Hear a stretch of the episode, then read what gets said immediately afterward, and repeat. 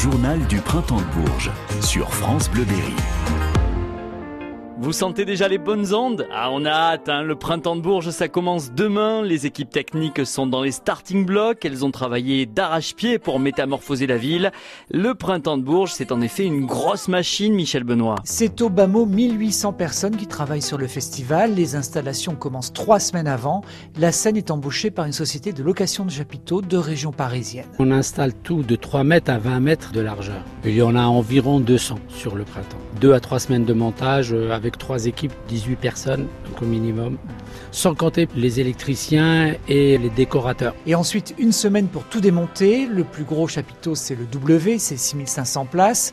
Le printemps de Bourges se distingue en France par son nombre important de scènes, toutes sous la houlette de Yann Rago, directeur technique artistique du printemps, mais aussi des francopholies de La Rochelle. Pour moi, c'est le plus gros, euh, là, avec 12 scènes euh, à caler euh, en amont. Donc, du montage de la scène à l'accueil des prestataires, son, lumière, tout le personnel, éventuellement de l'habillage, de rideaux, puis le son, la lumière et les équipes. Le printemps de Bourges, c'est aussi près de 500 agents d'accueil ou de sûreté pour les gérer. François Farou, adjoint à la régie de fonctionnement du festival, ce Parisien a été formé à Issoudun au métier des musiques actuelles. J'ai eu mon travail au printemps de Bourges l'année d'après mon stage à Issoudun. Puis de fil en aiguille, on, en fait notre métier. Hein. Après, il y, a des choses que j'arrêterai parce qu'il y a des choses qui sont très physiques, notamment le, la régie site où on passe beaucoup de temps dans des engins de chantier, faire des barrières, de la manutention.